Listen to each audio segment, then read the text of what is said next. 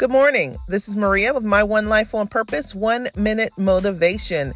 And this morning I am reminded of a quote that says, Motivation gets you started, but habit keeps you going. Motivation gets you started, but habit keeps you going.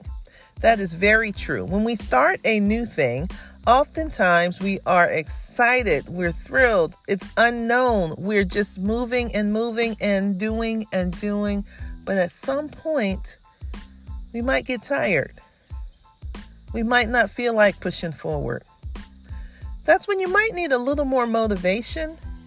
But if you've established a habit, a routine of accomplishing what it is you want to accomplish, just a little bit every single day, you're more likely to be successful. So remember, the motivation is great, but that routine and that habit is going to get you to the finish line. This is Maria with my One Life, One Purpose, one minute motivation. Be great today.